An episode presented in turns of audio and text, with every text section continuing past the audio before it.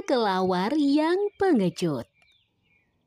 Di sebuah padang rumput di Afrika, seekor singa sedang menyantap makanan.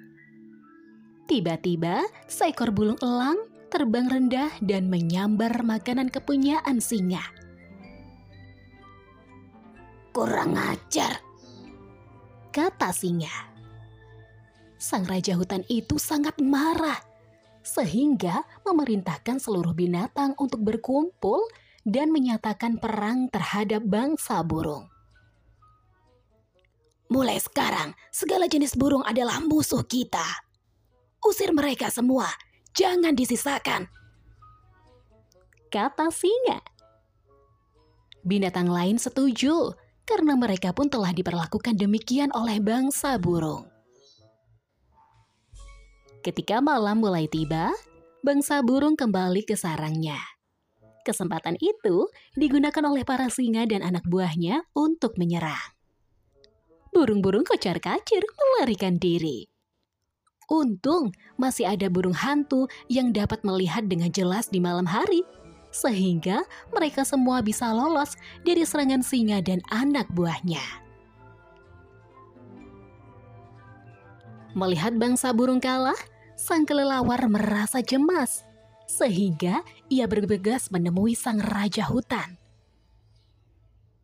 Kekelawar berkata, Sebenarnya aku termasuk bangsa tikus, walaupun aku mempunyai sayap. Maka izinkan aku untuk bergabung dengan kelompokmu. Aku akan mempertaruhkan nyawaku untuk bertempur melawan burung-burung. Tanpa berpikir panjang, singa pun menyetujui kekelawar masuk ke dalam kelompoknya.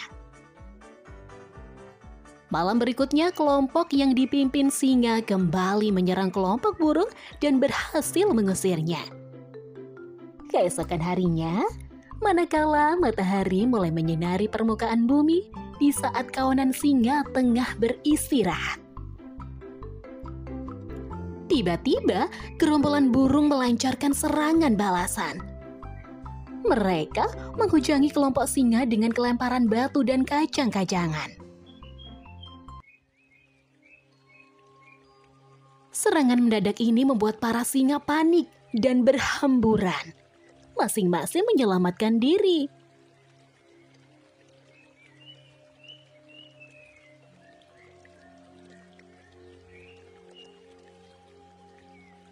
Awas, jauh dan batu. Lekas menghindar, selamatkan diri masing-masing. Teriak pemimpin kelompok singa memberi komando pada kawanannya sambil ia menyelamatkan diri. Sang kelawar yang melihat kejadian itu mulai berpikir. Nampaknya bangsa burung lebih hebat daripada bangsa singa. Katanya, kekelawar. Aku akan selamat jika berada di dalam perlindungan bangsa burung. Demikian kekelawar memutuskan. Segera saja kekelawar terbang menuju tempat di mana sang pemimpin bangsa burung berada. Setelah beberapa lama mengitari bukit-bukit batu, akhirnya ia menemukan lokasi sang pemimpin burung, yaitu burung elang. Dengan memasang mimik layaknya sedang bersedih, kekelawar menghadap sang elang.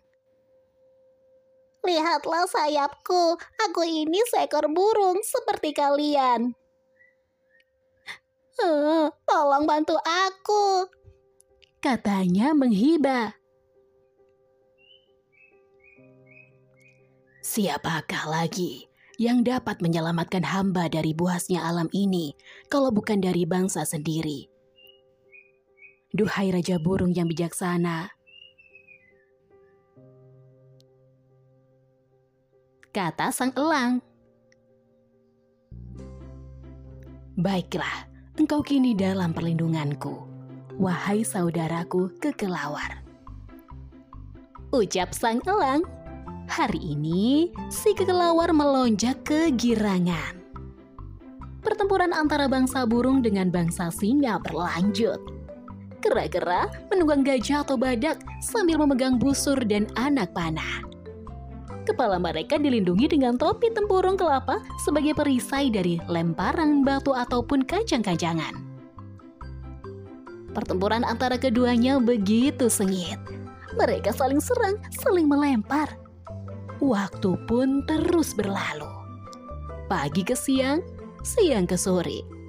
Perperangan sudah mulai menampakkan siapa pemenangnya. Bangsa burung satu persatu meninggalkan gelanggang pertempuran, kelompok singa pun menang. Apa yang dilakukan kekelawar? Ya, kini kekelawar kembali meminta perlindungan kepada kelompok singa. Namun, sifat kekelawar yang tidak pernah memiliki pendirian tetap telah diketahui oleh kalangan singa. Maupun kalangan burung-burung ini merupakan sifat pengecut Bersyukur dengan kejadian itu bangsa burung dan bangsa binatang lainnya sudah saling dapat memahami. Dan mereka memutuskan untuk hidup berdampingan dengan damai. Adapun kekelawar telah menyadari betapa sikapnya yang tidak memiliki pendirian itu sangatlah memalukan. Kekelawar menyingkir dari lingkungan binatang lainnya. Kini, ia memutuskan untuk menghindari dari bertemu dengan binatang lainnya. Kekelawar hanya beraktivitas di kala bangsa singa. Bangsa burung serta binatang lainnya tengah tertidur, yaitu di malam hari. Nah, adik-adik, begitu dulu ceritanya. Terima kasih sudah mendengarkan podcast Darul Hilmi. Kaulan doakan adik-adik dan ayah bunda di rumah selalu sehat ya. Terima kasih and see you next podcast. Bye.